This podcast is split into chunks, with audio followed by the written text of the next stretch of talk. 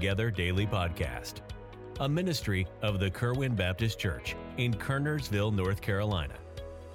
Our prayer is that through these daily devotions, we can believe together, even when we can't be together.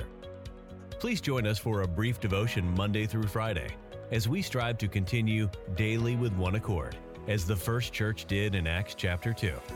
Now, here is our pastor, Daniel Hawtree, with our devotion today. Good morning and welcome to Believing Together. This is Jacob Gerald. Uh, thank you for being a part of the podcast today. Uh, today we're continuing on a series on things to do as the day of the Lord draws near. Uh, there's some things that we can be prepared for, things that we can do that can help us to be ready when the Lord Jesus returns, which could be at any moment. And today I want to talk to you about our attitude as the day as the Lord draws near. And I'm going to pick up in 1 Thessalonians chapter 5 and verse 16, one of the shortest verses in the Bible, but very powerful. It says this, "Rejoice evermore." Rejoice evermore. What does it mean to rejoice evermore? This means to be cheerful, to be calmly happy, to be well off. This is a uh, depicting our countenance, how we act around people around us, how we converse with other people, and including our relationship with the Lord.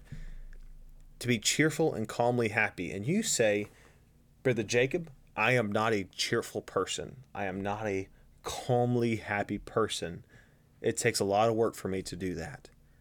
Well, this passage tells us to do it. It gives us a command from the Lord. And God doesn't command us to do things that we can't do. We can't do, you may say, hey, I can't do this on my own. Well, you might be right, but it might take the Holy Spirit to work in your life to do it. But it's it's doable. And what does it mean? Why should I rejoice evermore?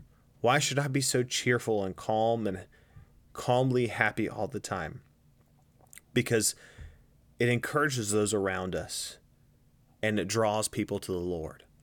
So, our youth pastor, Brother Frank, and myself, we work at this um, nursing home uh, once every few months, and we'll have a service. I'll play the piano and he'll preach. And um, we have this one lady that has been coming, and I think she just re- just sums up this verse.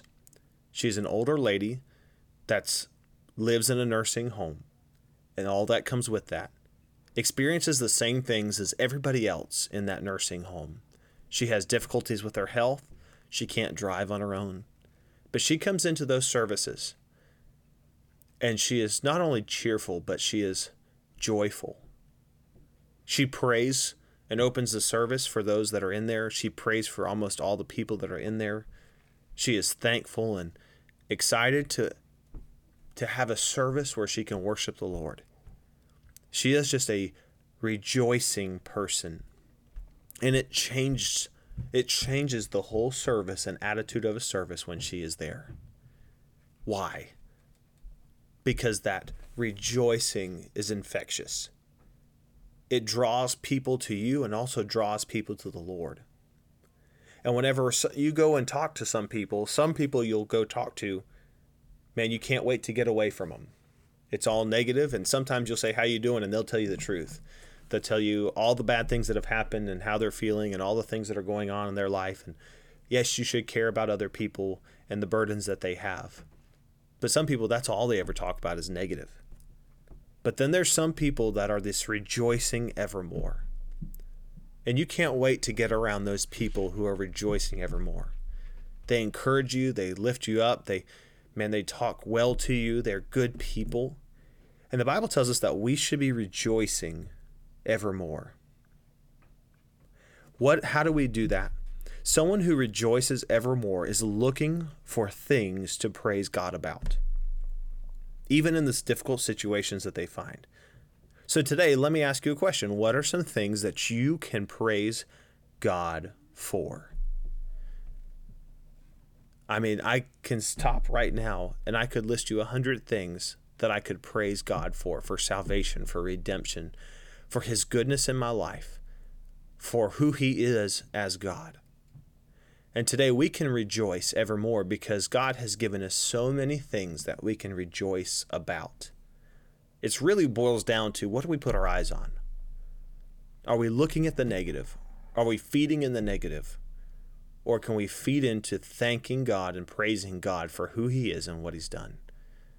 Because if we get to where our eyes are on Him, it's almost a byproduct that we rejoice for who God is and what He's done. So, my challenge to you is very simple in this verse is to do this one command rejoice evermore.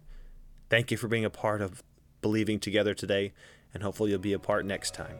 Thank you so much. Bye bye. We are thankful that you joined us for this podcast today. We encourage you to subscribe to the Believing Together Daily Podcast. And please feel free to contact us through our church website, kerwinbaptistchurch.com, if we could be of further assistance. May God richly bless you today.